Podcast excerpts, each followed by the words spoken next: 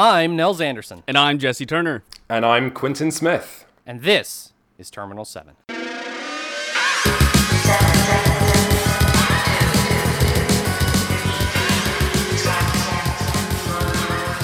Happy 2014. Yes, right back at you, Nels. Back in a new year. And ringing in this new year, we have a very special guest with us today of Shut Up and Sit Down, the internet's greatest uh, board and card game review site. Uh, we Yeah? have we have Mr. Quintin Smith. Hello. Oh my god. Thank you so much for having me. I am so excited because everyone Oh. on Shut Up and Sit Down is bored of hearing me talk about Netrunner, so this is great. Bored? Oh, jeez. I think I think their attitude is that there may be more board and card games, you know, in the world aside from Netrunner, whereas that's obviously not something I believe. you're on. You're on the right show. Yeah, you're in the right place. Yeah, no, absolutely. And uh, no, I, I just love the way you guys talk about Netrunner and just make it sound, you know, funny and fun as opposed to just this really hardcore competitive thing.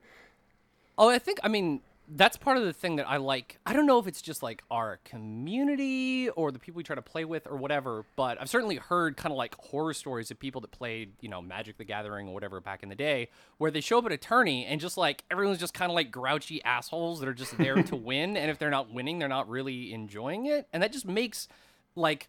I mean, if you want to be a grumpy douche, whatever, but then like that attitude just makes the entire just like tone of the room Poisonous atmosphere. yeah, it's gross. rough. and you're just like, I'm not having. Even if you're winning, then at that point you're not having fun unless you're one of these like sadist people that only is enjoying it when you're like savaging somebody else. No, ab- absolutely. I, I I haven't been to a tournament yet, but I have uh, just in the last couple of months started going to regular meets and was amazed when like you know you beat someone in a really stupid way and they burst out laughing or, or whatever. It just seems to be really positive. I don't know.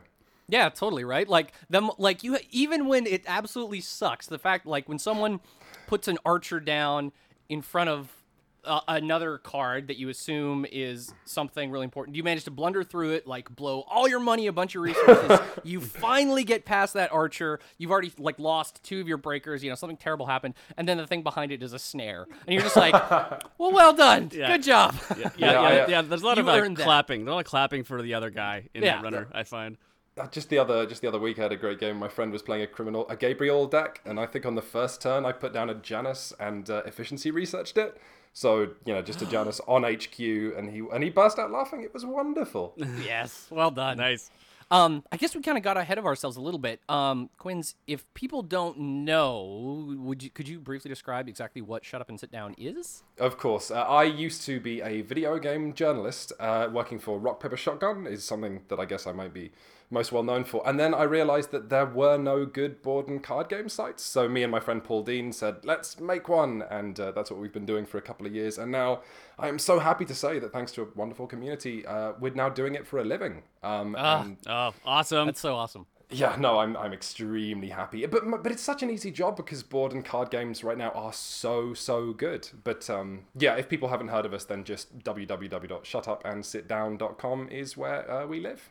Yeah, and though you occasionally still do uh, op-eds on video game sites, specifically um, to to bring this back to what's topical. You did a review, I guess, of Netrunner on Eurogamer, right? Oh yeah, um, I actually I do I cover board games for Kotaku and Eurogamer. Um, but yeah, covering uh, board games and card games for Eurogamer, well for both sides actually, it's been interesting because these are video gamers, and so talking about Netrunner, I had to be like, okay, wait, hang on. Uh, here's a collectible card game. Do you know what that is? And it, it makes it- right, right. Um, when you only have like a thousand words, actually, that becomes really tricky. But it does have this like really heroic ending paragraph where I'm like, yeah, throw on your trench coat and call up your friend and tell him to meet you in the rainy office building, and you will play Netrunner, and it Right. really good. Do you find that that like, I mean, in general, is there for people who have traditionally only been digital game people? Do you find it's relatively easy to kind of sell people on the value of analog games? Uh, I think it's weird. Uh, Shut Up and Sit Down is odd, especially because whenever I go to game events, um, everyone, like from game developers to games lecturers, seem to know who we are. And then actually, I, I know our traffic and it's tiny. So I think people who are interested in game design, it's really easy to sell them. But your more traditional gamer, you know, like making them sit down to like a, a reading and then a speaking comprehensive before they can even start playing a game, which is essentially what a board game manual is. And, Right, uh, right. and yeah, to bring this back around, like Netrunner is the best game ever, and oh my god, I was playing it wrong for three months because the manual is so bad. Oh, Uh, Yeah. I mean, maybe did, was that your guys' experience? Did you kind of just My- get? I actually have a story about that because Nels corrected me for um, for a month. I, I was mandatory drawing as the runner, and the runner was crushing the corp every time. and I'm like, so Nels, I, I'm explaining, trying to figure out what Wildside was, and Nels is like, well, yeah, you can't. You you have to click to draw, and it just a bomb went off my head. I'm like, wow, we've we've been giving the corp a really hard time. Luckily, that actually made our corps really strong because we could still manage to win even by giving the Yeah, runner. because you're basically playing against a five-click runner yeah, every that's game. Yeah. so yeah, no, but I, yeah, the, the well, the manual is just so hard to yeah, get into. It's, I mean, I guess it, the language could probably be a bit better. Like it is definitely written to be very um, thorough versus like introductory or explanatory. It seems like Yeah. that like it's not that the manual is bad per se, but it is it is missing a companion piece which actually explains how you play the bloody game. Yeah, you know what you need, I guess, is you need that really big manual, but then just like a cup, like a big fold-out A3 poster which walks you through a game. You know, Yes. that- Yeah. that's all. Like I, I- the, the specific rule I was missing for three months was that upgrades installed in remotes look like agendas or assets, which of course, Yeah. it, which is like my favorite thing about the game now, and just Yep. because I, I play with a ton of upgrades and just the shell game of what is this? It's a Bernice Mai. Okay. Yeah, yeah, I I did that for a long time as well. And even it wasn't until I think the very first card pack in the Genesis in the uh, spin cycle where there's way more bad publicity stuff. I thought bad publicity was credits once per turn to use during runs instead Not of credits once. once per run. Uh. So even after playing the game for like ten months, I was still doing that part of it Oh wrong. my god. I actually I actually love there was a great post on Reddit and it was what and it was basically what we're talking about now. It was what did we all screw up on right away. Oh. And my and and my favorite was there's a guy that was at like a game night and he would be like installing upgrade advancing agenda. Like he would say what he's doing because oh no. and what the, but the best part is is like is, is he is he messing with me? Like is right. that, is, is that really an upgrade? Or what, what's going on? You're basically just trying to shark the guy where you're like advancing agenda. or no or like bluffing with Junebug. You know what I mean? Like yeah That is that is the actual greatest thing. Oh my god! Uh, but yeah, Um, even even right now, I still miss like what was the ruling that uh, with Scheherazade now? I Uh, something- yeah. do you want we- to? Ki- we ki- have we have a, we have a reader mail about that, Ooh, so nice. we'll we'll table that until the end. Um, Ah.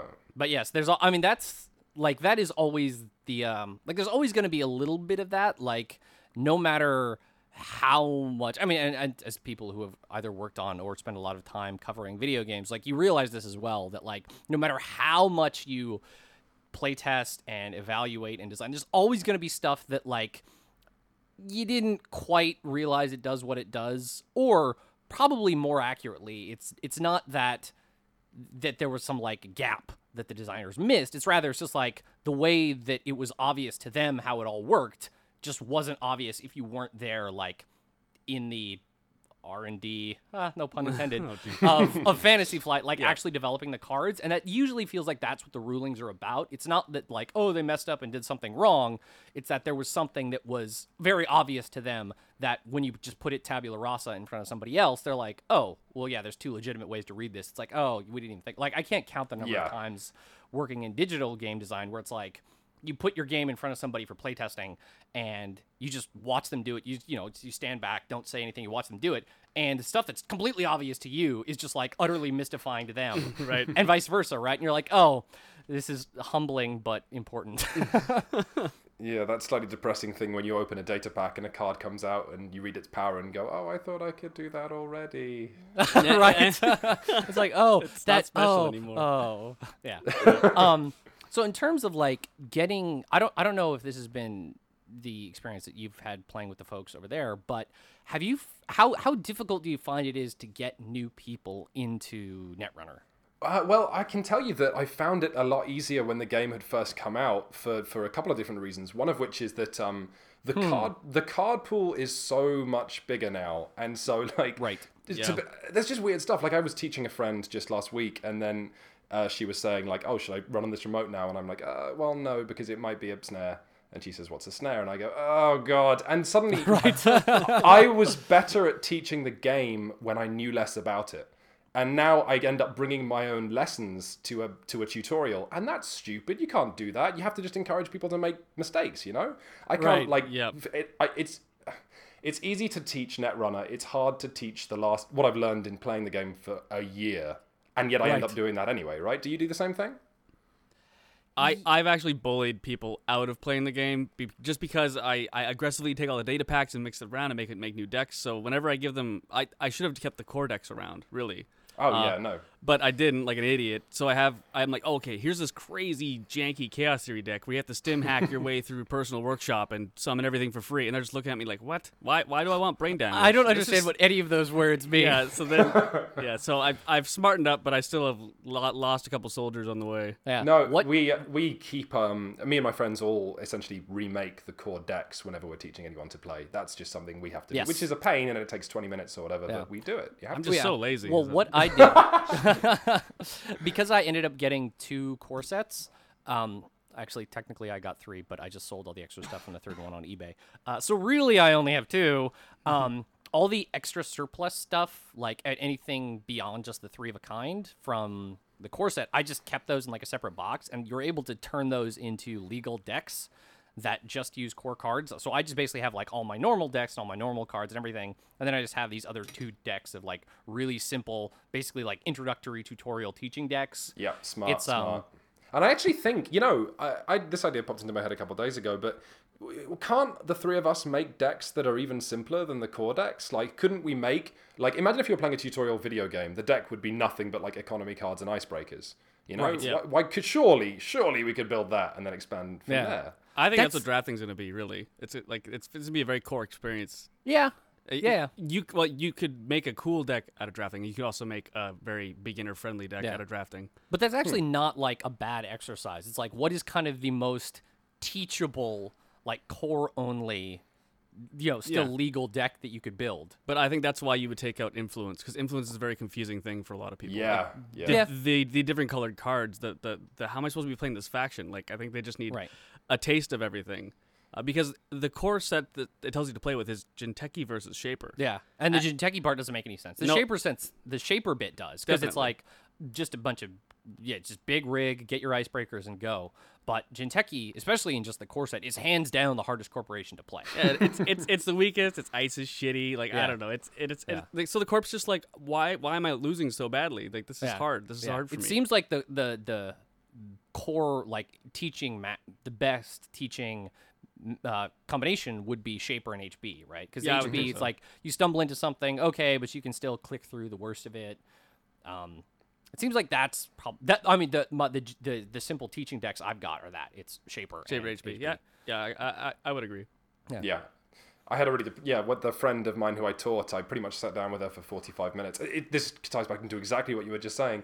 And I said, okay, you're going to play a game of your own now. And she sat down to play against NBN. And then the first words out of her mouth was, oh, what are, what are recurring credits and what are traces? And I went, oh, Oh boy. yep, yep. Whatever, uh, whatever. I, in those two teaching decks I've got, technically there's like something says link, but I think the only card in that entire thing that runs a trace is uh is Ichi 1.0. right. very good. So I just say, don't don't worry about what traces. Just that's for later.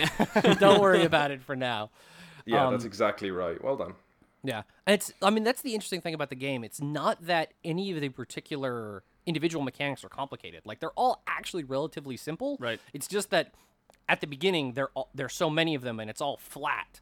That you're. Yeah. It's not like they really. I mean, they build on each other, but they build at each other in indirect ways. So Yeah, they're it- not- it's not like playing a video game where it's like, oh, you do the simple thing, and then you do the more complicated version of that mechanic, and then you do the thing that combines this mechanic with this. It's like just understand these like dozen things that individually are simple, but in aggregate are completely overwhelming. Well, yeah, like none of them actually, none of the rules you learn from like, okay, buffing strength to break ice, the, the numbers and the way the numbers work and the timing of it is nothing to do with running, is nothing to do with traces. It's like, Yeah. it's all, it's, there, there are several different games and anything you learn is irrelevant for the next piece of Netrunner you have to learn. Right. yes. Yeah. but once you do, Oh, yeah. That's when the game breaks wide open. yeah, you have and it so much becomes fun with delicious. Yeah. So have you ever ha- have you gotten into other collectible living type card games before this one? Uh, no. Well, I, I mean, I played a tiny bit when I was like a teenager, like a bit of magic and stuff. But um, I just I have a really weird, vivid memory of being like 21, and I li- I'd moved into for the first time in my life with a gamer friend, and I said, okay, you know what you and me are gonna do? We're gonna play Magic, and we bought a couple of starter kits, and just it bounced off us like a tennis ball. It just nothing stuck. Yeah. Um, Wow. uh, And even Netrunner was weird actually because it was only for Shut Up and Sit Down that it's like, oh, there's this cool card game that has come out. I will, I will try this and I will review it. You know, fast forward a year's time, like my holiday break was just Netrunner. You know, it was, it was, pre- it was, Yeah. it was pretty bad for like the greater context of my job because you know like other stuff is falling by the wayside. Well, Netrunner and Descent, I should say. I'm a big Descent fan. Nice. I played the original version of Descent. Uh, God, like three or four years ago. Did you play the like 300 hour campaign? No, it was just it was just one game at a at a friend's out of town, but it was good. I Oh. liked it. It's yeah, the campaign just well, I mean, I appreciate this is a Netrunner class, but the campaign is really, really very good, and it gets even better with the second edition. So I would believe that. Yeah. So so what was it? Because I I basically like I think we talked about this maybe on the first episode that like I kind of had the same experience where I played like a little bit of Magic in high school, but it was probably only for about a year, and then I sold all my cards for like eight hundred bucks to some guy in Florida or whatever. Um, so like, what was it about Netrunner that made it stick? Because for me, it was the exact same thing. It was like actually I got this, I got the box, and I played it for a bit. Uh, actually, uh, last Christmas, a buddy of mine got it as a present. I played it for a bit. I was like, oh, this seems cool. But then, God, I don't even remember who it was. It might have been Shane, Shane Neville. Um, said, "Oh, Jesse's really into that Netrunner game." Right. And then, Yeah. and then I fell down the hole. But uh, what was it like? What was it that made this interesting when the rest, when uh, similar things were just like not not getting any Well, traction at all? you know, speaking as somebody who's, you know, uh, historically, you know, made, made their living for their whole life, really meticulously describing what makes a game good. Netrunner, it's just, it's just fantastic, and that's kind. I almost want to stop there because the only alternative is to talk about every goddamn element of it. Like the maths, the maths are great, the theme is great, the bluffing is great, the the risk reward management is great, the uh, the flexibility in the new faction system of Fantasy Flight's re-release is great. It's just rock solid. Like I, there is no one thing, you know, and you guys know that it's it's not an it's not a a, a truth that like trips off the tongue, but everything about this game is fantastic. Yeah, Yeah, that Uh, pretty much that's that's a pretty good summary. In fact, I, I actually I, I, I have to agree that uh, I've never felt like risking anything in, the, in in a lot of other card games. Like I got into the uh, WoW TCG and I, I did play Magic a lot, but I have never got to the point where I'm like, Kate. The, here it comes. The, here's the glory run. It's it's you like use it or lose it kind of thing. I, I get that in Netrunner like every two games. I, yeah, that's actually kind of true. Like, n- I mean, in general, both in terms of digital and analog games, like I, for some weird reason, maybe it's because the rest of my life is fine. That when playing digital games, I want ones that make me stressed out and Right. anxious and suffering and miserable. I Like, want Dark Souls. Yeah, Dark Souls is one of my favorite video games ever. Um, and stuff like like some of the most intense board game experiences I've ever had was playing stuff like Battlestar Galactica or to a lesser extent the Resistance or whatever, where it's just like the only thing in that game is stress, right? And Yeah. it's, Yeah. It feels like a lot of that is just due to like I mean, there's the, there's the hidden information, which of course, like not knowing something is very stressful, but also the consequences. Like in Magic, I mean, I guess like someone can.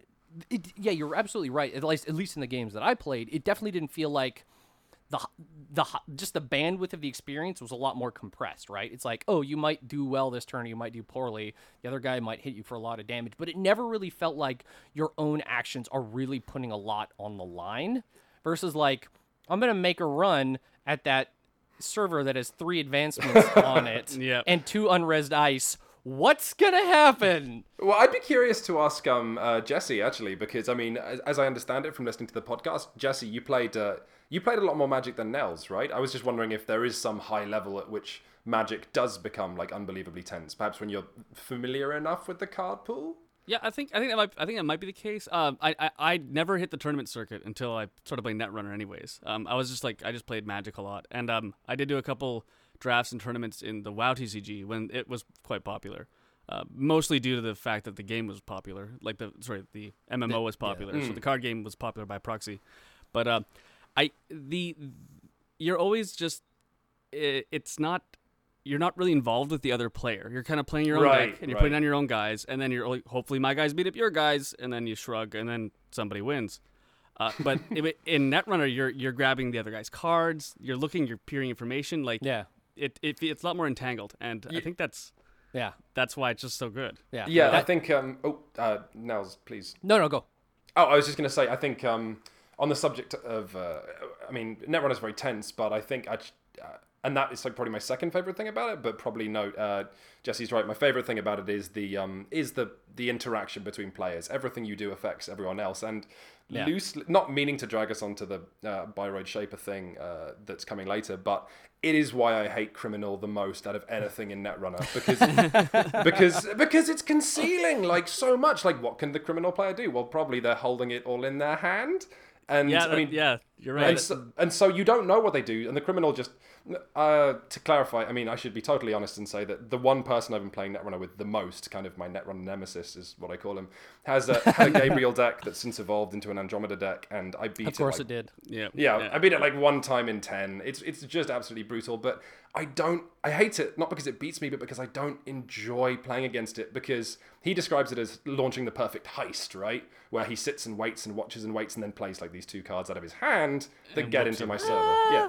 Yeah, that's actually that's that's at least thematic. That makes that that burn at least thematically appropriate. but yes, no, I was uh, on Thursday night. I went and I played a game against someone who was doing kind of the, kind of the, the similar to the deck that you got um, you took to the plugged in tournament where you got third, Jesse. Um, where it's just like a wizard deck that's all about econ. So it's just like account siphon and vamp and that's it. I'm like, just when like half of my turns in this game were taking three credits. Yeah, it's like, miserable. it's not. It's just not. It's like all the all the all, all the interesting parts of the game went away, and now we're just hanging out now. yeah.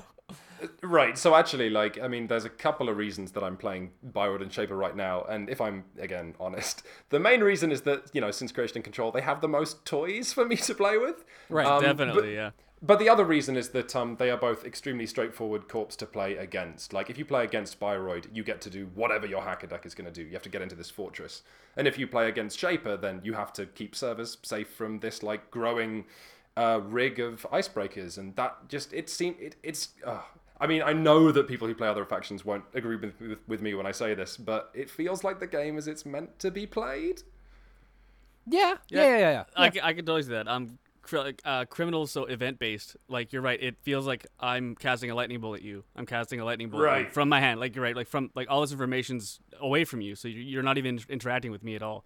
You're kind of just playing by yourself until you can just whoop me with some crazy card combo. Yeah. And that's what Snoop is for. yeah.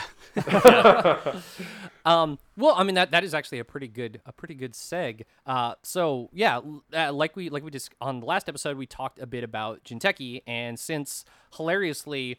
I think all of us have been playing a lot of Shaper and HB recently.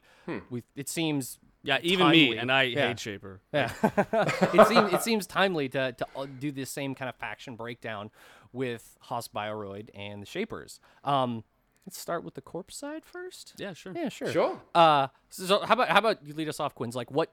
uh, I mean, aside from the stuff you just mentioned, like, what have you played much HB up to this point, or is this kind of like a new tack?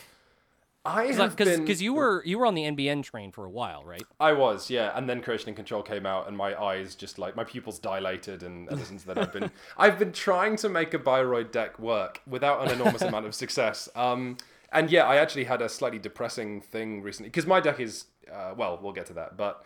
I watched uh, the. It was a regionals game with the Bioroid player. It was that game where they draw a hand that's like one piece of ice and three agendas, and then somehow go on to win. Oh yeah, Um, that oh yeah, Worlds. That was The- I think that was the world's final. Oh, yeah, it was. And yeah. Andrew Veen came in second. Yeah, Right. The, Yeah, the that guy who great came in second actually hosted the uh, the plugged in tour Plugged down In, in yeah. Seattle that we went to, and we're like, oh shit, I, we don't we know that guy. Oh, no he's, way. he's actually really nice. Yeah, super awesome guy. yeah. Yeah, I liked even that. Actually, was really a positive game to watch because you can see the players like you know talking about how scared they are during the match. Like every time he R and D gets hit, he's like, "Oh god, oh god." He's shaking. Yeah, loved it. Loved it. Yeah, um, but um, that was still a depressing game on balance for me to watch because it taught me so much about what a successful Bioroid deck looks like, and it's so much less fun than what I'm trying to make work. Um, you know, like uh, using a lot of biotic labor, using Sansan, like those agendas kind of appearing suddenly and then getting scored, like the fast Right. advanced stuff. I have to do a bit of that because I've I've just I can figure out no other way to win, but I try and avoid it as much as possible. Yeah. I uh, Um, I, I, kind of feel the same. I really appreciate that because like the San San Fast Advance stuff, it's everywhere and it's it's it's, it's just kind of boring. I don't, I don't know. It's not a fun. It's not a fun way of playing. Yeah. Right, which is why this is totally my favorite Netrunner related uh, piece of media because you guys will say that and we'll talk about trying to, you know, uh, Ac- Actually, on a side. I I think what we try to do is a lot. There's a it's it's kind of easy to, to to dump on Netrunner because it, it is, there's a lot of math involved and a lot. well, the 33 percent chance of you drawing this in your opening hand. th- th- there's a lot of that, and it's like, guys, the game's fun, so just focus on that. Like, Yeah. Yeah. And Yeah. then occasionally you have those glorious games where just because you showed up with something unexpected, uh, you're Oh, yeah. able to you're able to Yeah. win, which is the best thing. Like if everyone's running Plascretes because of Scorched Earth and you choose not to, but I don't know, like that kind of thing. Yeah, totally. No, I think that that is actually like some of the biggest strengths, both just in terms of the game being interesting and actually like what you're going to play at a more competitive event or whatever. It's like you can kind of rely on sort of the hive mind deciding on what's the best, and then you just do something different, right? Which Like- has It's been my- but but that's oh, sorry. That's also just because there's no sideboard. It's not best of two. It's not best Right. of three. Like Yeah. you you you see you see my ambush and my tricks once. Yeah. And then you can't prepare for it yeah, next because I yeah, already beat you, see them when they're tearing your face apart. yeah, and, that, and I, I, I do kind of like that. I do kind of like that you can get away with that. Yeah, you're like, who runs Ghost Branch? It's like, well, I do, and now you have five tags. Yeah. yeah. yeah, no, absolutely. And um, uh, so, what? Sorry to, to, to, to pull us back. As far as Yes. a card that should I should I say a card that kind of d- defines Bioroid for Yeah, yeah, we'll, we'll we'll run through we'll run through each of the different types. But yeah, to you, like, what is what is something that's very like HB delicious? Like, what what says HB to you the Um, this isn't. This, I really doubt this is something that you guys are going to agree with. Uh, but I really like Director Haas um, as far as something that defines Haas Bioroid because you know obviously all the corps are going to get a chairman, but just for now, Director Haas is just like you flipper and you've got this absurd bonus, right? You have an extra Yeah. click, but then obviously you're coaxing the the runner to get in, you know, because she's worth two agenda points if trashed. So it's this. I, for me, it's Bioroid because it's saying I have a fortress. Can you get in? It is daring the runner to Yeah. try and scale And your mm, walls. Yeah, totally. Yeah. W- Well, there's I, I actually have never built a deck with direct, Director Haas in it, but maybe I should now. Next dice, Director Haas. Well, I'll tell you what. The first Oh, time, man. The first time when you have a director Haas out and uh, you have an efficiency committee and you take it like a seven-click turn, you'll probably not go back. you've, uh, oh, no, you've not uh, even been se- there. It's not even Quinn? seven. Sorry, yeah, I, ha- I I managed to do that uh, like last night and just doing stuff like Oh my god. putting out like a naked i think I, that same efficiency committee i scored i put it out naked because i was running a load of adonis campaigns and stuff that they weren't running on Yeah. uh, so i put it out naked and then with direct res director haas and on one turn just advance advance advance advance and you score a Wow. Oh, nice. Good- good- which good is play. great it's, it's well, lovely. because because then you could hypothetically use all three of those Yeah, you could. counters Same click, immediately. yeah. and do that to continue and to like put an upgrade on director haas maybe Or like, even, you or know- even put a new agenda or something, an asset in there that sends her to the trash because you don't Yeah. need her anymore. Hypothetically and actually, the thing Oh, about yeah, exactly. The thing is, Director Haas is actually just a cheaper Sansan if you think of it that way. Because as Yeah, long, yeah. as, the, Yeah, as, you're long as right. the runner doesn't, it's only like three to res, I think. So if you use her Yeah. on one turn, then trash her at the end of that turn, then she's in the trash and can't be. She's not worth agenda points anymore. Yeah. Unless the runner did some hilarious shit to do with um, record reconstructor and put her back on your R and D, which would be oh the my god, that would actually be amazing. Oh great. Wow. Oh my god, that's awesome. That's actually super awesome. Oh, I didn't even think about that. I, that that occurred to me just as I was saying it. I hadn't thought of it all. That, but now the chairmen are in. Maybe that's what record reconstructor is for. Just to, Oh, to- man. just to keep them out, get them out of retirement. You know. yeah, Just- uh, But actually, if she. Oh no, yeah, she's added to the runner score area, so you couldn't do it over and over again. Just trolling director. Nope. Haas. no, no, no, no. That would be amazing though. Yeah. Um, yeah, no, I think that's pretty good because to me it feels like HB, like as an identity, is really about two things, right? There's the there's the fast advance side, which is obviously things like Director Haas, Biotic Labor, all that kind of stuff. Um, but post creation and control, there's also this other kind of cool, Ice storm. probably right? a kind. I mean, okay, so there's that as well because maybe there's like three different bents, Th- but there's also like this kind of back channel, not as prevalent, but heavy em- emphasis on brain damage kind Right, of thing right. Mm, yeah, I heard you mention this. I've n- I don't know anything about it. because I mean, aside from so I think aside from Edge of World, that that that uh, Jinteki asset, which deals one brain damage for every ice uh, on the server that it's in, I think only HB cards actually deal brain damage. Corpse side. Yeah. Yeah. Wow. But like, I've been playing Bioroid for like three, four months with loads of ice that does brain damage. I'm not sure I've ever inflicted any of it outside of people walking outside of people walking through a Wotan. Um, Right. Which is which is such a weird card. Just the fact that oh, I've got this impregnable wall that you can No, you don't. Ju- you can just walk through it. Like, Yeah. You just have to pay the price. Yeah, I I I've walked through Janice's and Heimdall 2s all day long too, just because they're like, oh, it's safe, and you're like, no, it's not. I'll just It, zap my, zap my Janice, do, Janice does like what one brain damage if you spend per, all your. per sub. Yeah, yeah, yeah, exactly. If you spend your whole turn, you're still gonna get zapped, but like Yeah. big deal, like Yeah. Yeah. yeah. which is which is my problem with uh with. So how how would you get maximum sort of brain damage out with whirlpools? Um, you can do stuff. I mean, there's Overrider, I think. Is, Yeah, you've got cerebral overrider. There's you can definitely slap if you're willing to splash a bunch of whirlpools. Then you can pull people through Januses or or I mean if if you can. Hmm. But like, what what is a whirlpool? It's not a trap, is it? You can break it. It is a trap. It is a trap, so you need a, Oh, okay. a, Well, a that could be- Crypsis or an Atman or something Yeah. to break That's it. that's good because uh, my meta is so infested with AI breakers. I'm now splashing two swordsmen. Wow. I'm actually it, actually I'm, uh, I know that Bioroid and Jinteki are meant to be like sworn enemies, which is why there's that identity that where you can have all the influences as long as you don't have Jinteki cards. But I love Jinteki, and uh, I'm now running uh, like almost all of my influence is three Sundews and two swordsmen specifically as bait for AI breakers. Oh, Oh, nice. interesting. Cool. That is cool. I like that. Um, but yeah, I mean, you like with a good combination of whirlpool, like you can rake somebody over a Janus and then into a Zed or something like that. Yeah, I've, I've, I've- I've a good friend of mine, Kaylee. He he builds very strange decks, and he he was running Whirlpool, and then he would do, uh, what's what's the upgrade where you can install ice on? Oh, Awakening, Awakening. Center. Awakening He would Center. he'd Awakening Center, but usually you're like, oh, there's a Janus on the Awakening Center, but no, he puts like Zeds on the Awakening Center. Right. Oh, that's that's wonderful because they're So- free and then two extra brain damage. Yeah, because people are like, oh, he's broke, so he can't dump a Janus on me from his Awakening. You're like, Yeah. oh no, it's a bunch of Zeds, so have fun with those. It's Yeah. like, yeah, that- that- that is cool. yeah. Well, yeah, I mean, so the to, to, to pull it back to like the, the cards that evoke HB, like the the agenda that represents kind of that brain damage type build flavor, whatever, is certainly a Sentinel Defense Program, Sentinel Defense Grid, whatever. Yeah, it is. yeah, yeah. It's that f- uh, four advance two point agenda that whenever the runner takes a brain damage, they also take a net damage. Yeah, which that's basically huge. means you only you need half as much damage to flatline them, and the more brain damage they're taking, the more that net damage is severe. Until it's like if they've already got two points on them, and then they hit another one, they are almost certainly practically out of cards. And Yeah. if they if they already had two, you score that agenda, then they take two more brain damage, It's going to be game over. As, as far as cerebral overwriter goes, do, does your local meta actually even? I, I, so many people in my group just run expose. Like traps are almost irrelevant for that reason. Uh, like like like inf- infiltrates and stuff. yeah, yeah, Yeah, yeah. infiltrates. I, I, think always even- put I always put three in my deck. exactly. Yeah. I so when I run Cerebral Overrider, it's always in Jinteki decks, and it's in decks that generally also run two or three Zaibatsu loyalties, which Mm. nobody expects, but is actually awesome.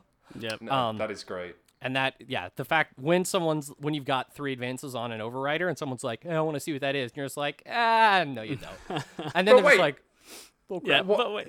Why would you? Why would you run a three? Why would you? That would kill them if it was a June bug. Why would you run the cerebral overwriter? Eh, like if they've got a Deus Ex or something, Oh, or they or they like draw cards before they make the run. Like sometimes Right. people can get around even a three advanced June bug. Um, Yeah, you just like diesel up and Yeah. face plant. Like I've done it. It sucks, and I usually lose the game, but you, Yeah. you, you at least you at least survive it. You know. yeah. Yeah. Okay. Um. So, the, uh, what's agenda wise? Like, what is what is the agenda for you, Jesse? That like is the most HB? Um, but, uh, like re- re- recently, um, I was running Pyrex in my next. I know Pyrex is a neutral, and I switched out with Wotans, and I was like, "Oh, Wotan's so cool!" And then I'm like, "Oh, it's Bioroid only." After I, of course, after I score it, and it's useless Project to me. Wotan, right? Project Wotan, yeah, Yeah. not the Wotan. And that's Um, uh that's the f- uh, five five score for three three. points, and then you get three. Yeah, three tokens? tokens? that just add an end the run to a Bioroid, Right. which is like, I thought it was better because I thought it was any ice, Ah. which is just retarded because then because then because then it would be like a super awesome Nisei, right? Right. Um, I agenda like agenda wise, I I don't really like all their agendas, but I only play accelerated beta tests. Like I love accelerated Oh, God, beta tests yes. because um I kind of I, I I play a lot of like win or like win hard or lose hard decks, and with next and accelerated beta test, you can get you can if you draw into it, you can get an accelerated beta test out like second turn. And you can draw into some crazy, crazy ice, and it just—it's so it's, it's so awesome to see that runner just like he- his he just his shoulders slump and you you build some stupid server with three crazy ice from like Right. ABT like yeah I'm a, pretty I'm a I'm a big fan of that agenda that's Nice. for sure I- I'm trying to think of. Um, I mean, the most Bioroid absurd agenda is surely mandatory upgrades, which Oh, I'm yeah. sure Yeah. anybody runs. I don't. Yeah, I've, I. I've seen it in um, like an ice storm uh, next actually. Yeah. Because you would ABT and then you, you have a server that's so stupid to get through. You can push uh, mandatory upgrades. Yeah. I could see it. I could see it. But I I've, mean. I've also scored it and lost, so it's like, Right. Oh, which is which is the biggest bummer ever.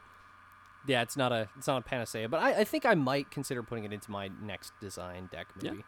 Yeah. You just got you just got to get more ice in there. Yes.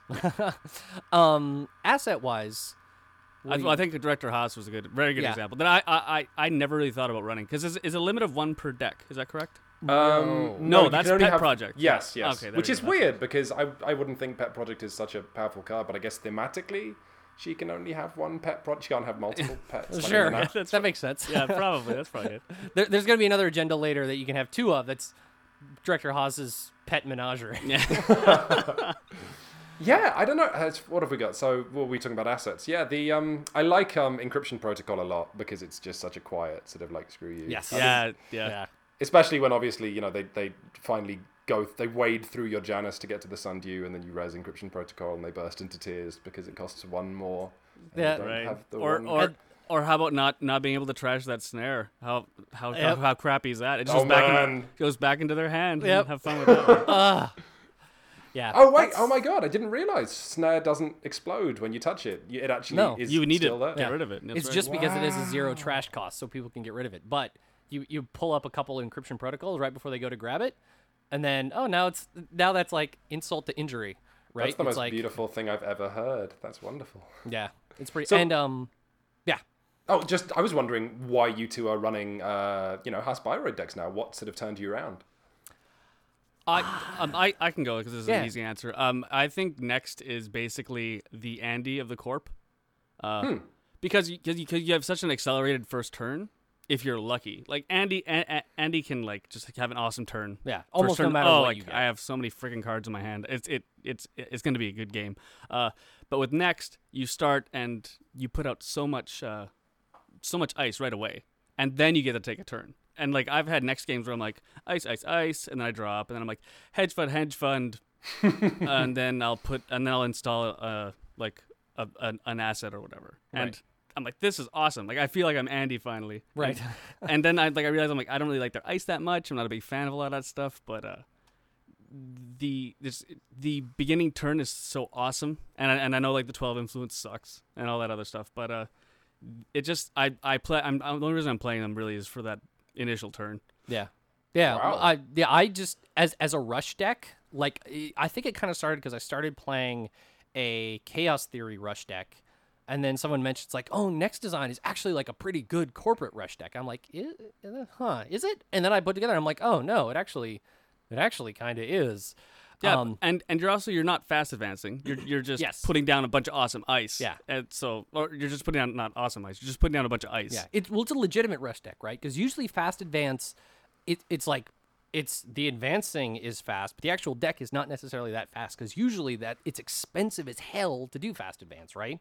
Like you're either paying six bucks for a SanSan or 4 bucks plus the four advances for a bionic Biotics, blade or yep. whatever, right?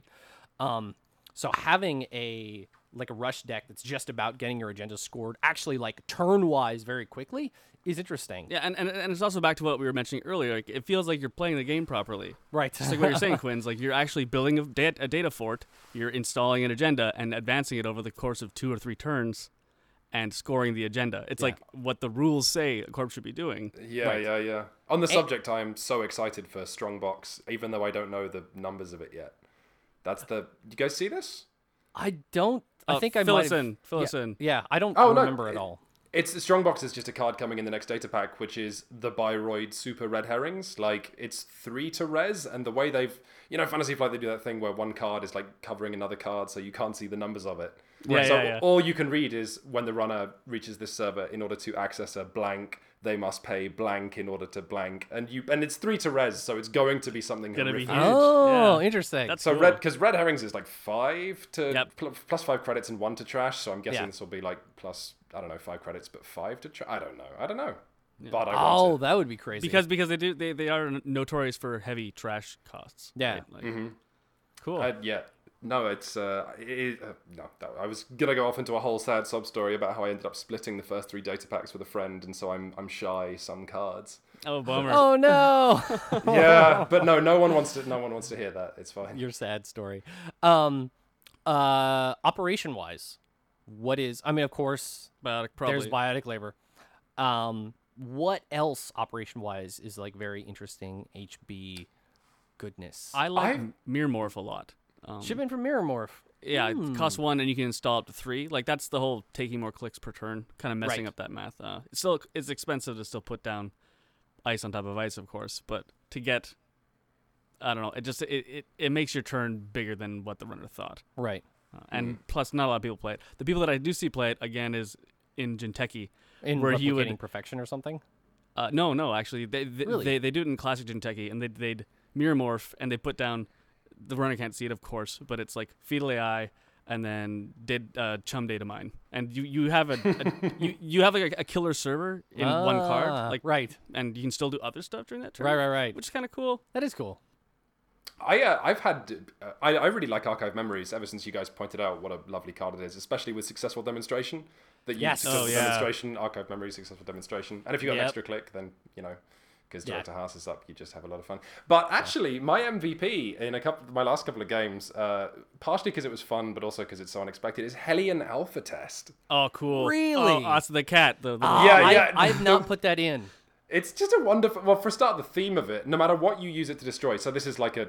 You can only use it if the runner install the resource. It's trace two or three, and then if successful, trash a resource. Yeah. If unsuccessful, take a bad publicity. Is it no? Is it trash or is it put the resource back on top of the deck? It's trash. It's tra- Um, trash, is it? Oh, okay. I, I, I'm pretty sure, unless I've, I've, I'm insane. Um, but yeah, uh, and that's just. But the theme of that is so wonderful because whatever you use it to destroy, like if it's Kati Jones, you know, Kati Jones is asked to transport this, you know, cat, and she goes, okay, and then the cat like explodes or whatever. Right. I love that. It's I not love that the cat idea. is running through the alleys trying to get to her helicopter and chew it to bits. No, no, it's just like, oh, just mail this cat for me. okay, I guess. Kati's Yeah. like, anything for a dollar. or the idea that like noise is partying in Wyldside and looks over and sees a cat that meows at him, and the camera cuts to the ex- outside of the building, which just blows up. Like this It's is just on this is fire. yeah, this is this is what runs through my head when I when I play that card. No, Right. do, okay, sorry. I do actually have the card right here, and it says trace two. If successful, add one installed resource to the top of the runner's stack. Wow, that's interesting. I'm If really uns- sorry to everyone I've been playing Netrunner with for Well, the you've last been- few Well, months. no, no, no. Uh, but it's it's understandable. 'cause It makes sense, but it is it is actually a pretty strong card. Still, in some ways, it's it's. I guess it's not there. There aren't easy ways to pe- to to play resources from the heap, um, but especially with programs like at this point, I would much rather use something like Sherlock 1.0 Right. to put a program back on top of the runner's stack versus trash it. Right. 'Cause it slows them down. Yeah, because Yeah. at this point, like, there's so much clone chips and scavenge and test run and blah blah blah blah blah. Like, if someone's got like seven counters on a data sucker, and you're just like, yeah, put that back on top of your deck. Like, I would much rather do that. that's nice. Yeah. That is nice. Plus, I Um, thema- thematically, I don't know what installing resources from your heap would look like. That would be like some Bioroid reconstruction stuff. Right. Yeah, like hey, like, hey, Kati, you're looking kind of rough. You know, like I am fine. yeah, exactly. Yeah. No, uh, actually, in terms of like HB Ice, Sherlock, I think, is like way underrated. Ice. I I like like we were talking about this before. We need a, a cheaper, lighter Sherlock. Like Yeah, something that like cost maybe four and only did one and couldn't be clicked through. yeah. Oh, so so that you mean not HB delicious. at all? Now, uh, what's the that the piece of ice in the last data pack that means you can only access one card? Hudson. Hudson. Hudson yeah. Yeah, this is the depressing thing. I, I really should sometimes stop reading the internet because I, I got Hudson and went, oh my god, it's awesome. I'm going to use this to protect my archives or whatever. And everybody's like, "Wow!" on the internet, like Hudson sucks. Yeah, exactly. And so I'm like, oh, I'm just going to take this out of my deck now. And I, it's still out of my deck because I went I- with what the internet said. I actually got interneted by that card as well. And I went to my tournament and I played next and I did quite well. And I was playing against uh, a Scott who's a very, very good player.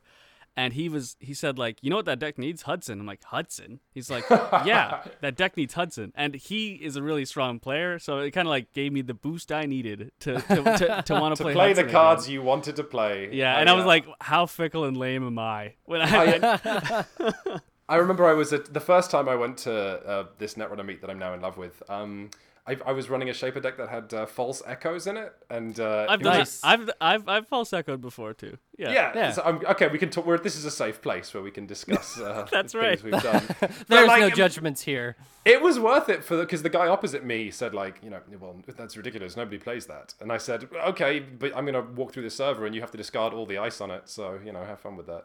It's, Yeah. it's, it was, it's just this sort of like, no, I'm gonna do what I want to do. You don't tell me how to play type joyous moment.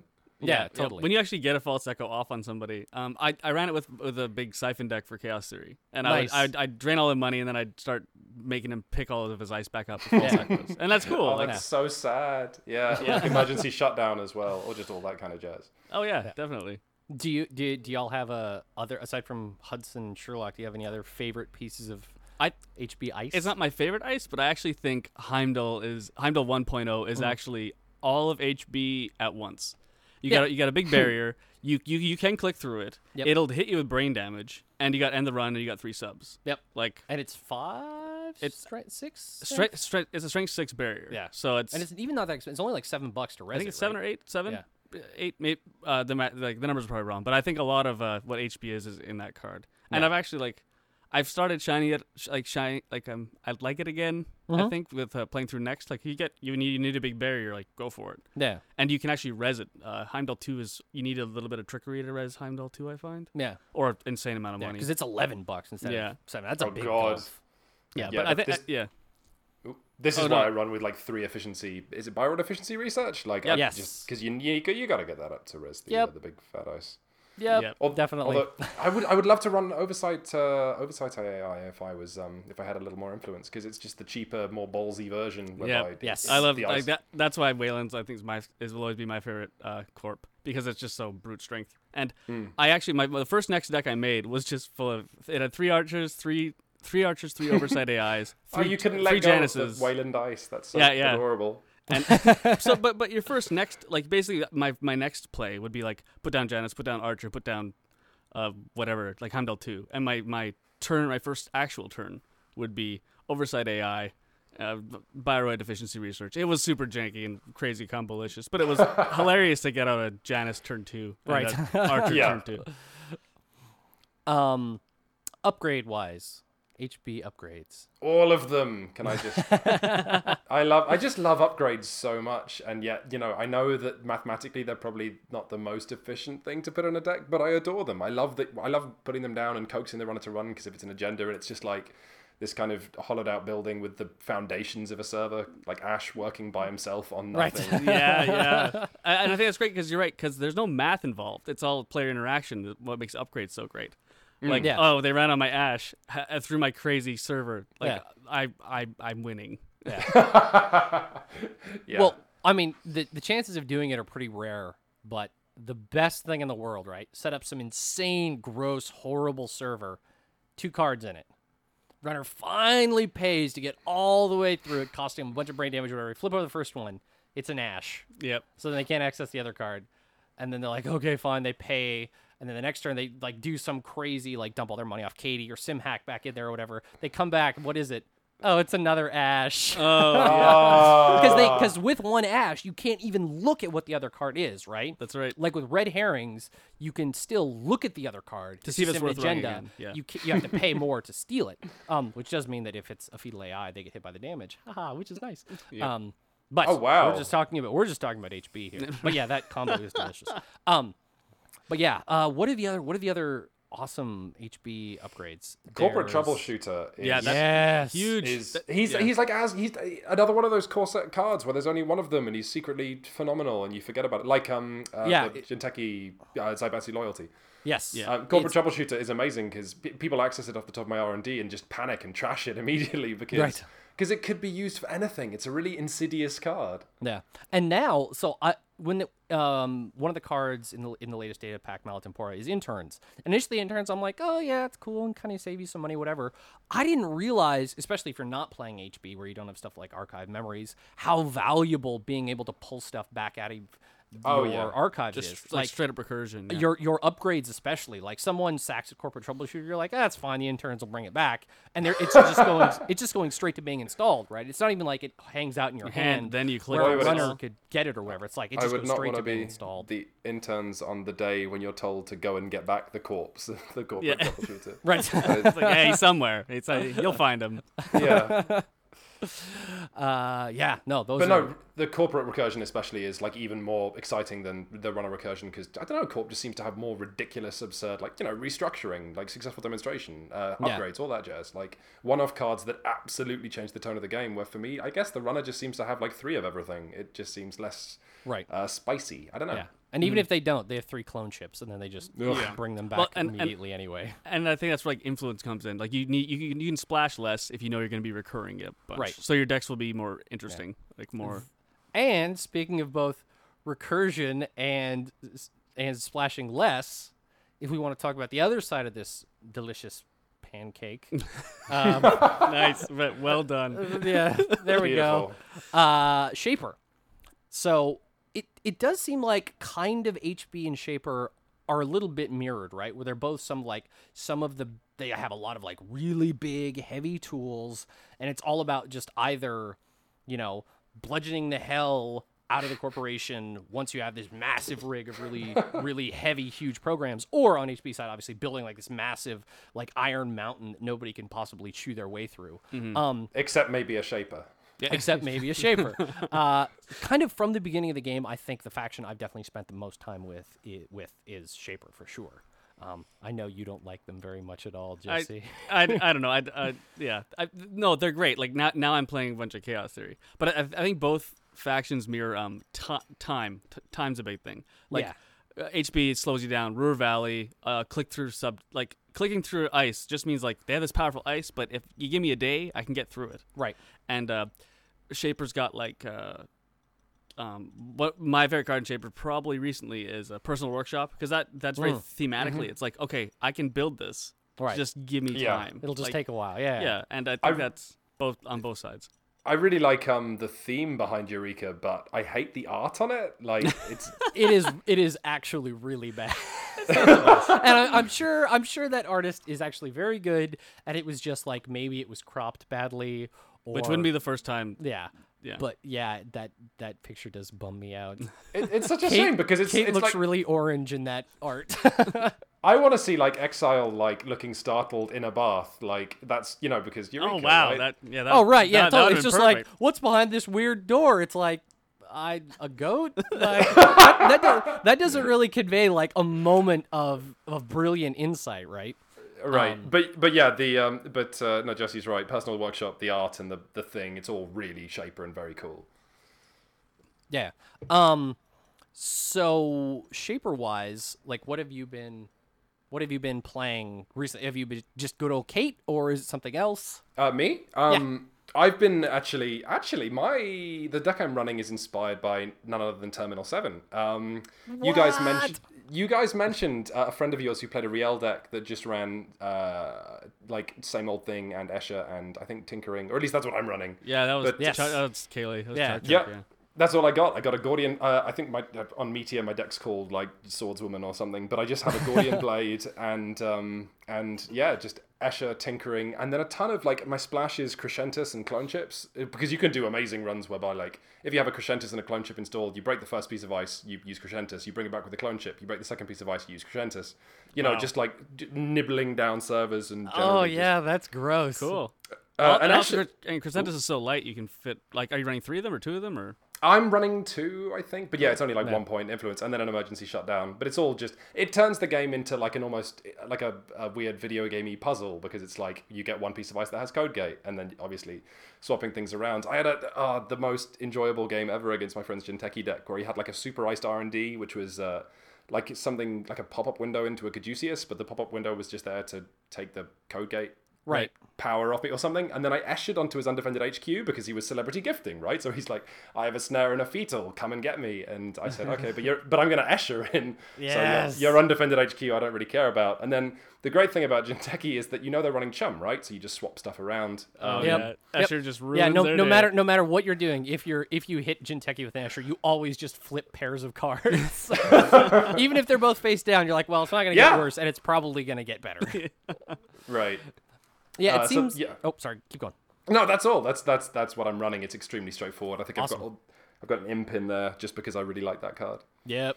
Yeah. Uh, it seems like that Shaper kind of initially just in the core set and through the Genesis cycle, it was all about like total big rig, like get just a gigantic mountain of stuff, like really access, really easy access to money later on. And then once you're set up with this like Mack truck, you just drive straight through their front doors, right? Yeah. Um, but the interesting thing that happened with creation and control is now there's also this totally kind of almost felt like it was missing in in retrospect. Now there's all these tools also for both recursion and tutoring, where Yeah. shapers can instead like build their rigs as they're running, which I think is super super interesting, right? Like as soon as you get out that first self-modifying code, as long as you have enough money, you don't have to worry about anything Yeah. which is which is actually really cool. Um, I like it. Yeah, I like it a lot. Uh, event wise, I think Escher is definitely one of my favorites. Like Escher's Escher's a backbreaking card. It Like, is. Actually, It's- it's, it's totally more anarchist than it is Shaper as well, just like thematically. But it, I don't know, it just it fits what so well with Rielle. right. Yeah, Uh, totally. but yeah, I think that you've done. You guys think that it's like totally an anarchist. I'm gonna mess you up type thing. And Kaisa, I don't know. I feel like the, the I get the the lines blur for me between Shaper and Anarch because I feel like Kaisa should be Shaper. I don't know. yeah, yeah, yeah, I- could I- be, could be. I, th- I mean, think we had the same talk about that yeah, too. It it seems like that the shapers are definitely the the actual the best at what they do in terms of building Actual stuff running, and being hackers and stuff, right? Yeah. So it's like, oh, if someone's gonna get inside and rewire a bunch of crazy stuff so that all these things Yeah, are yeah, connected the wrong way or whatever, it's like, oh yeah, that's gonna be a shaper that does it. Right. I guess it's more like anarchists actually just damage themselves rather than the core. Yeah. Oh yeah, they just don't care, yeah. Yeah. which makes sense. um, Although, Did what's that? Oh, sorry, no, we're talking about Shaper, so I, I will Yes. stop. God, please go on. what uh, do you have any particular shaper events that you find delicious, Jesse, Um. or very shaper evocative? I, I, I, I really just uh I splash a lot of shaper when I was running. I usually run Anarch, but when I, I splash a lot of shaper, and I, it's usually uh the like quality times and diesels, like just the uh it's and and then it, my new my new favorite event became Levy Levy Labs or Levy AR Lab Access. Levy. There you go, that one. The the one where it's all of a sudden it's like I have a whole new hand and my deck's back. And Yep. I actually I played against the Jinteki Super Trap deck, and I basically I think I infiltrated him six times because oh I my levied god! Oh. because because I because I levied twice, and I'm like, uh, and I I I s- saw three of his cerebral overli- overriders. It was just ridiculous. but uh, I was like, wow, thanks Shaper during that game, definitely. oh my god, that's that's fantastic. Yeah. Uh, what about good. you, Nels? Um, yeah, Escher is definitely a card that I love to death because I played Kit for a long time, and I think she's still probably my favorite runner. Um, there's still a weird part of me that really likes Eureka, like just just that being able to just like drop through, especially if you're not if you're just doing it blind, like just being able to be like, and we've got boom, and That you're is like, cool. Yeah, Oh. that is that is cool. I had an it's idea for a clone chip. self-modifying code. I got this great idea, clone chip. oh wait, it's one of those things I already. That's just an. SD card, Kate. You, you don't need Yeah. to tell me about that. Back to the old drawing board.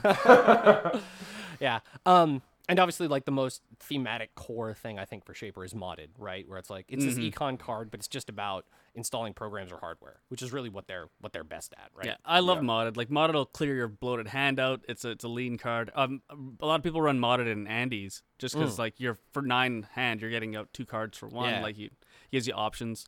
Yeah, Mo- Yeah. modded's a great card. Yeah.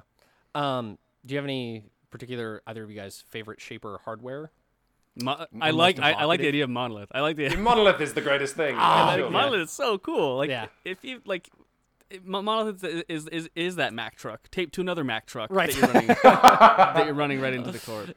I, And you start getting into some really oh god I've realized that I've talked about theme a lot this episode but just the theme of like generally the professor you know this like the NBN's you know got done this character assassination and he's angry and in his basement is the monolith that oh, yeah, he yeah, has been It's building a huge reveal. Like, you, And- you, yeah. you, you can't hide. You're not a criminal. You don't have decoys because Yeah. you built your your because your basement is a big computer Yeah. that's when, you- when, when you when you turn it on, like three blocks around you, all just have brownouts. yeah. That's right. That's right.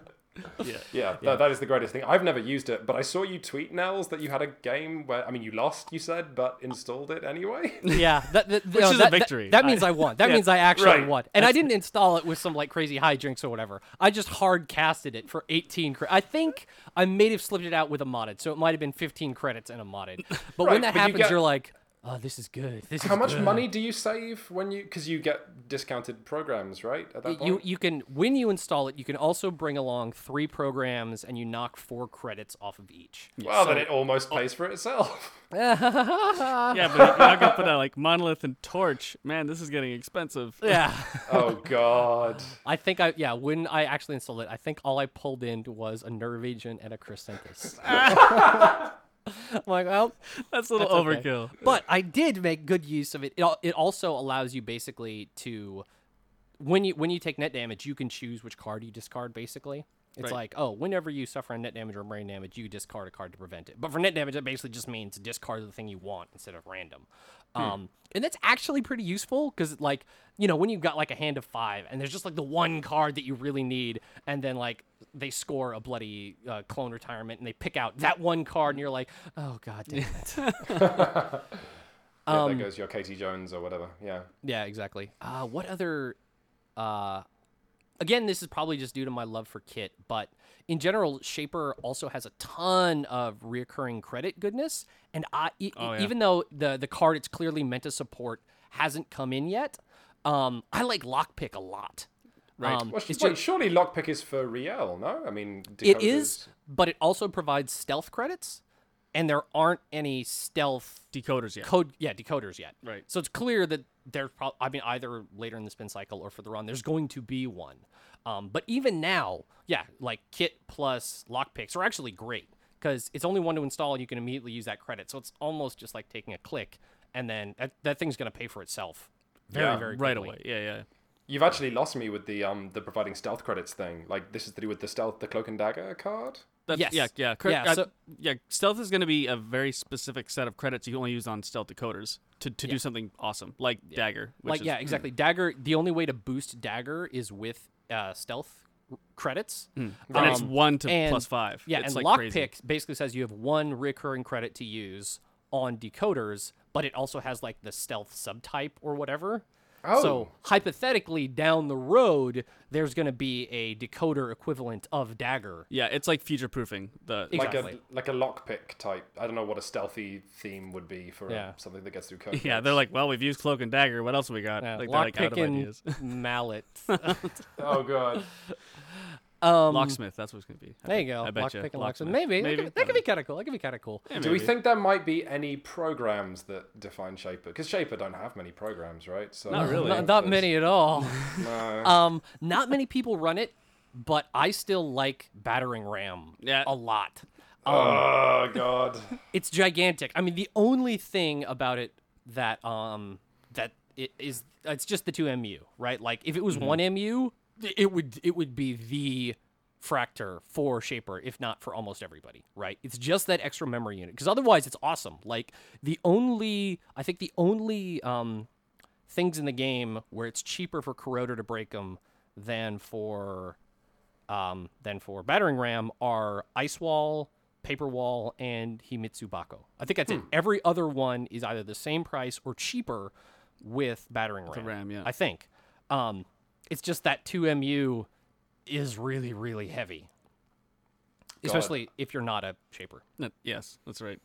Yeah, it's weird. The actual what icebreaker to run is uh, is such a strange mathsy puzzle. Like I was talking to, I was listening to you guys talk about. Uh, you had the same experience with um, Cyber-Cypher as me, where you get it and go, "Oh yes, this is this is the answer to." No, it's it doesn't work. It just it's like I keep going back to it, and then every time I'm just like, I need to run on that server. I don't have a scavenge. I have no other break.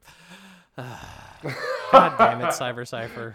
Yeah, it's just this disappointing little Ibo that doesn't know where it is meant to be. That's why I just started running Torch. Yeah, I think that's better. I want to get Torch into the real deck I was telling you guys about, and I cannot for the life of me work it. I don't want to do Tessera and Scavenge because it's like No. I'm gonna have to wait for how Do uh, to- do personal workshop stim hacks. That's what. That's how I get it out. I, I I click it onto the workshop and I just stim hack into their archives. Like I don't care. And then then that's nine credits. You just ca- hard cast with the stim hack. Yeah. So it's like I don't know. You're saving money That's there. bad. And then torches uh, out, and they're like, oh crap. I my, mean- my my Victor two costs two to break through. Yeah, It's- the one three. the one nice thing about Personal Workshop now that all there's way more spin cycle cards that provide bad publicity is you can use those bad pub credits to pay for stuff in your personal workshop. Mm, yep. So even if they've just got some like a Hadrian's or whatever. Oh wait, could you do that with self-modifying as well? Oh yeah. Yep, that's right. Oh, Yeah. okay. Yeah, so like the the stuff you like bad publicity plus install like as you're running cards is amazing. Yeah. Like they have some giant ass Hadrian sitting on R and D, but they have five points of bad publicity, which against Weyland is not that unlikely. That's right. You don't care. You just run at it. You're about to bounce off, but you spend your five bucks ahead of time. And you're like, yep, there's Torch, there's Magnum Opus. It's like Oh a click. It's like a click for five bucks. Yeah. Every Can time. we Yeah. agree that like the single coolest thing you can do as a runner is like just have a couple of self-modifying codes uh, installed and face plant some massive server of unrezzed ice and just pull out these tools from your deck as you're Yep. running? Yeah. Yeah. It's, yeah. That that just makes me feel like Batman as far as shapers go. That's just I, Right. just, I just love that. It's like Well, oh free. Oh, go please. Yeah, and the other cool thing is you can you can also like if you get all the way th- you they're they're good protection, right? So if like oh some nasty ice, I'll be able to deal with it. But then if they just don't have the money or choose not to res stuff or whatever, pa- once you're past all the ice, you can sack that SMC to bring out some awesome utility program, Yeah. Oh, wow, Like Opus yeah. or something even. like an expert schedule analyzer. Is that what it is? The, Oh the- god, could you could you criminal, res false echoes as soon as you're past the ice? Is that legal? I would probably. Um, Yeah. that, no, that, no. Well, let's see, because you're you're running, and then you'd install. No, because he'd say like no res, and does that mean you're already through? And then you I don't it? know. I'm not too sure actually. That, that's that's a good question. That is Man, self modding to a false echo. You want people to make fun of you. That'll be Right. that'll be the combo. If anyone was dumb enough to do it, it would definitely be me. So uh, Ah. oh, good. is- Well, we'll actually call that move the Quinns. We'll be like, Yeah. oh, you, oh, oh, you Quinns me. And Um, then next time, yeah, the ice just goes back down, yeah. and I cry. and then Shaper resources. Uh, I mean, you can't not mention professional contacts, just Mm. because it is it is really good. Yeah, it's yeah. like just five bucks for every time you get a card draw and a credit. Yeah, that's that's delicious. Yeah. I, I, I still I, I fell back in love with Opus again actually though. Um, I have to, especially in Chaos Theory. oh yeah, and CT yeah Theory. yeah. Uh, it becomes just such an awesome engine, and I and I love turns when I can just be like gain eight go, and then the, Yep. the corpse like uh, meh, meh, and then yeah I Yeah. I, I, I mean, it's that. it's as annoying as Melange, isn't it? Just the thing of like, I have got you against the wall. No, you haven't. Okay, right. Yeah. that's right. Is this is this gonna be a money fight? Is that what we're doing? Yeah. yeah. Do you have any Uh, other? Yeah, any other Quinns? Do you have any other like other Shaper resources that you love? Uh, well, I'm actually kind of glad that Magnum Opus was brought up because it implied we hadn't left programs. Because I just very quickly want to mention how much Oh, I love yes. Chakana, uh, how much I love Chakana. Oh yes, Chakana. not enough Yeah. people run it. Chakana is awesome. Yeah, it's, yeah, and it's like if people yeah. did, then Fast Advance wouldn't be a thing anymore. You know, it's, Yeah, it's yeah. amazing that like FF, you can FFG's trying, right? They're trying to fix this fast advance problem Right. with cards like Chakana. And- Yeah. Right, and I run Chakana and Swordsman, so I'm doing my bit to fix the. There you. Um, we all have to do our part. I think I, th- I honestly think yeah that might be the case. We can sit here and complain. Like the people who complain, oh, I've got a friend who doesn't even play because they don't like how criminal works out, and it's like, well, no, you can build decks that kind of specifically counter Andromeda. It's not easy, but it's possible. Yeah, like totally. uh, Sun Sundew is a great card against criminal because it's like, oh, you want to pull off the perfect heist? No, you're you're going to run three times this turn. Have fun. right. Yeah. and waste one of your inside jobs to bounce over this just to get a sundew. Exactly. yeah. Um. Yeah. No. uh, In general, I really like cards that reward you for doing the stuff you were going to do anyway. And if you're playing Shaper, you're probably going to be hammering R and D. Yep. So Chakana lets you also jack up their advancement requirement just for running R and D. It's delicious. yeah. Yeah. Absolutely. Um. So yeah, what other Shaper resources? Sorry, now we've in- indulged me on a tangent. No, no, that's Um, good. Let me think. So yeah, we've got personal workshop down, which is obviously uh, same old thing is a weird one. Uh, That is- not not least because selling it at Aesop's is the weirdest thing in the world. Like, right. so same old thing is technically neutral. Um, But it did come with a shaper box. But it did come with the shaper box. That is true. But actually, yeah, same old thing. But I actually really like Aesop's Pawn Shop, um, just because like one one of even though it is combo-y and it makes me not want to use my daily cast until you have an Aesop's. You install daily casts, and then the last when it would Give you two, it gives you yeah, three. it's the very last time when Right. it would drop its last two credits. The turn before that, instead, you sell it, so you get one extra credit. Except the thing is, you get it one turn earlier, and that because it gives you two bucks, two bucks, five bucks, which is Oh, actually I see what you're saying. Yeah, it's it's like a little bit of a burst. Okay, exactly. Well, Oh, sorry, it's man. it's two, two, two, three, but that last one comes one turn sooner, and that is actually great. Yeah, Like- I my, can see it.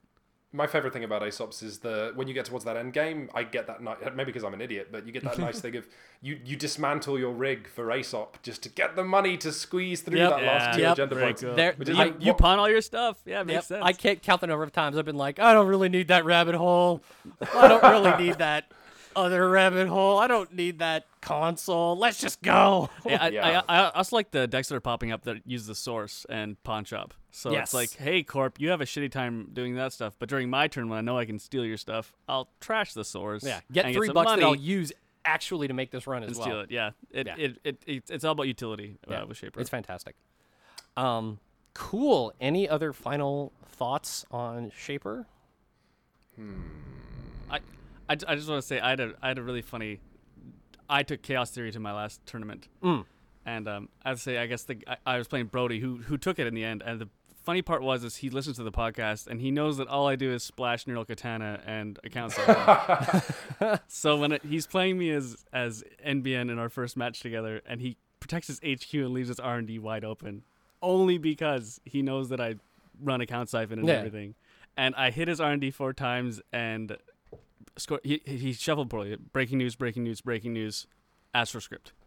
and he's like, "What's no. happening?" And my next turn, I ran his R and D again. I'm like, "Project Beale," and I and I took it. so I do like that. That Shaper is so. I need to protect my R and D because, or else, Shaper's gonna dump all over my R and D with their R and D interface and all this other stuff. Yeah. Uh, but you can actually use that to your favor Yeah. by. Well, you can actually, yeah, you can actually totally play against type, which is fantastic. Like people, that's kind of the reason why. Uh, final resource, I love Woman in the Red Dress because Oh my God. people expect Shaper. Oh God, the Maker's Eye and the R and D interfaces and Index indexing. Ah, they're going to be coming after my R and D. And you get, oh, okay, Women in the Red Dress, Right. and they're like, well, now I have to protect R and D and HQ. In, in the last Terminal 7 podcast, when you guys were like, you know, the soul of Netrunner is in this Woman in the Red Dress card, I heard that, immediately put it in my Shaper deck. And I, ex- I, ex- I experienced the thing you said, whereby, like, my, I pulled it out my, against my friend's Jinteki deck, and I installed it. And he hadn't got Malatempora yet, so he said, I got the wonderful pleasure of telling him how the card worked. yes. Goes, Oh, so, so I get to draw a card, and I go, yeah. And he draws it and looks at it, and it's a June bug. Or like, I think, I, or whatever it was. And then we look at each other, and then he just takes it. And I go, it it's wonderful. It's wonderful. Yeah, That's it's- perfect. It is great. It is. Uh, yeah, that's actually one of my favorites. Okay, um, we've gone a little bit long on time, but we'll slip in this one reader mail really, really quick, and then we can uh, wrap everything up. Um, so this is actually from my friend. I don't think you know him. Um, George Albor. He runs the ExperiencePoints.net video game podcast, but recently he has also very much gotten into Netrunner, uh, which I enjoy very much. and what he has to say is, "Hey there, Nels and Jesse. Uh, thanks for fueling my Netrunner obsession with your excellent podcast. Here's a question for you: What are your thoughts on the recent ruling that only Pawn can move off of Scheherazade and not other Caïssa? As someone desperately trying to make a Caïssa deck work, it seems a big blow, particularly when it's hard to make a slim deck without splash-heavy economy." Uh, more importantly, does the unclear Caïssa Scheherazade wording betray a lack of consideration for some of Netrunner's more rich dynamics? I.e., how could you not consider the Caïssa Scheherazade wording when designing the card? Thanks for the podcast. You you keep up the good work, and I'll keep staying up all night thinking about deck optimization.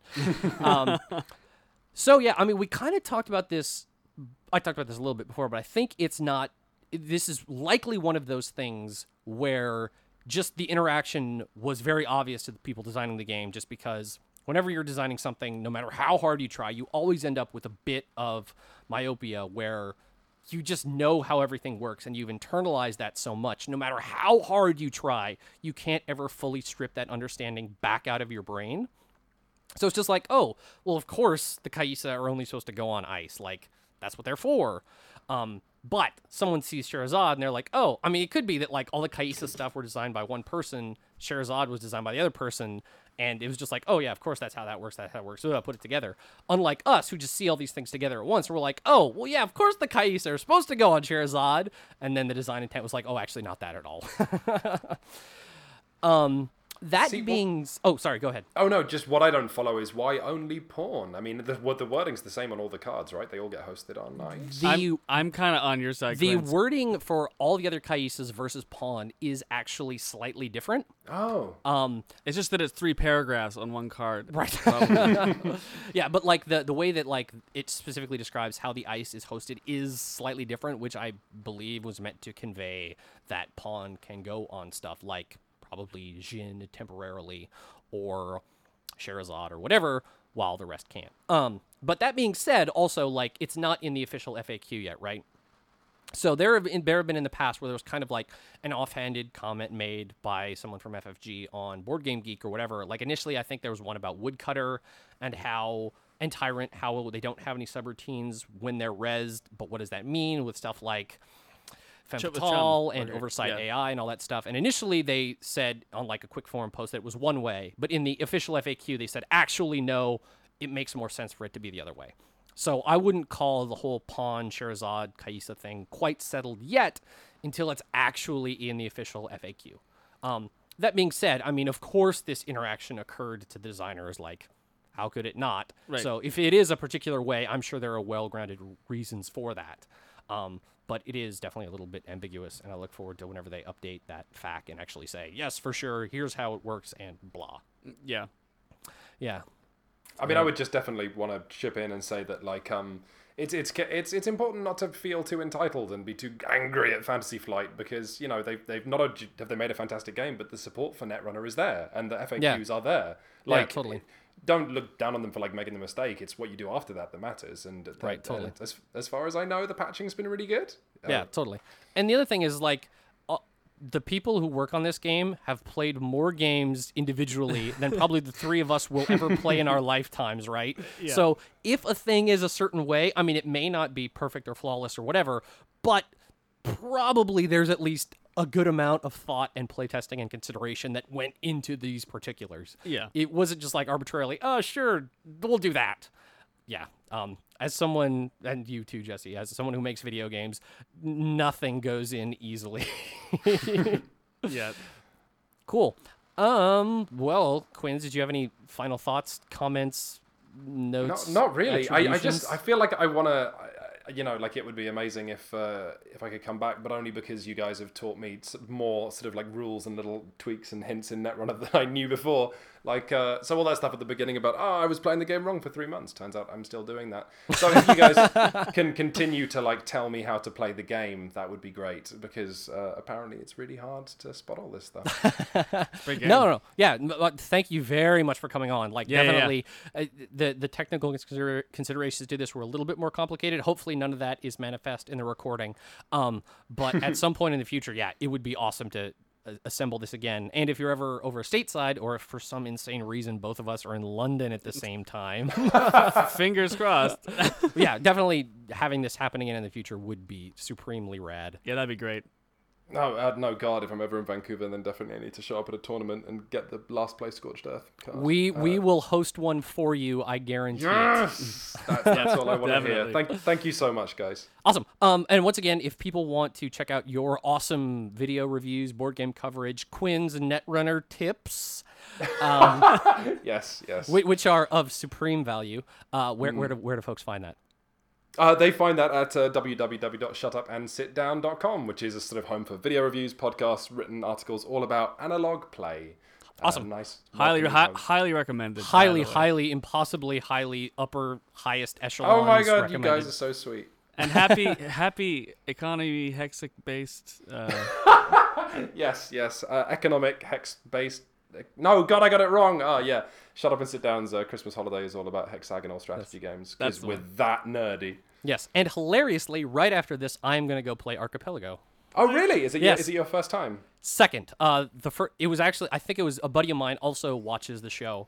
Uh, Shut up and sit down. And after the Archipelago review, he picked it up. And the first game was rough, but about three quarters of the way through, like the clouds kind of parted, and we're like, oh, I Yeah. get why this game is really good. So it's today, all about the, the free trading. You know, like that Yeah. thing of I will. Just the fact that you can do it at any point is so important to not Yeah. forget. yeah, I think today will be the first time we play it for real. And uh, yeah, I'm really stoked. Are you doing the long game? I'll probably do the medium length one. Very wise, very wise. Yes. uh, but no, and just best of luck. It's like it's one of those tricky things to recommend because it's like it's probably my game of the year, maybe, but like uh, it's that's a hard sell because you know Yes. obviously it's like people have to read like thirty pages of rules and get the right friends together and be in the right mindset.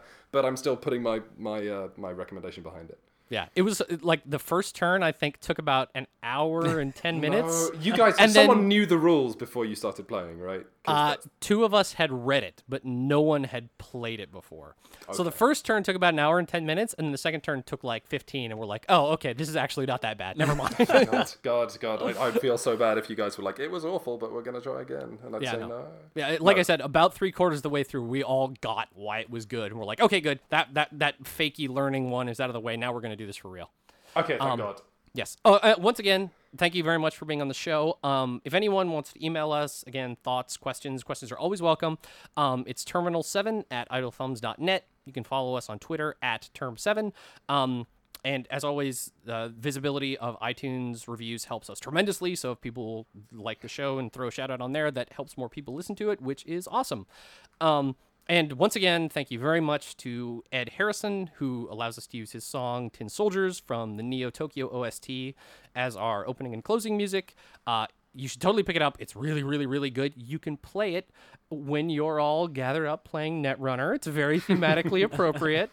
And all that is available at edharrison.bandcamp.com.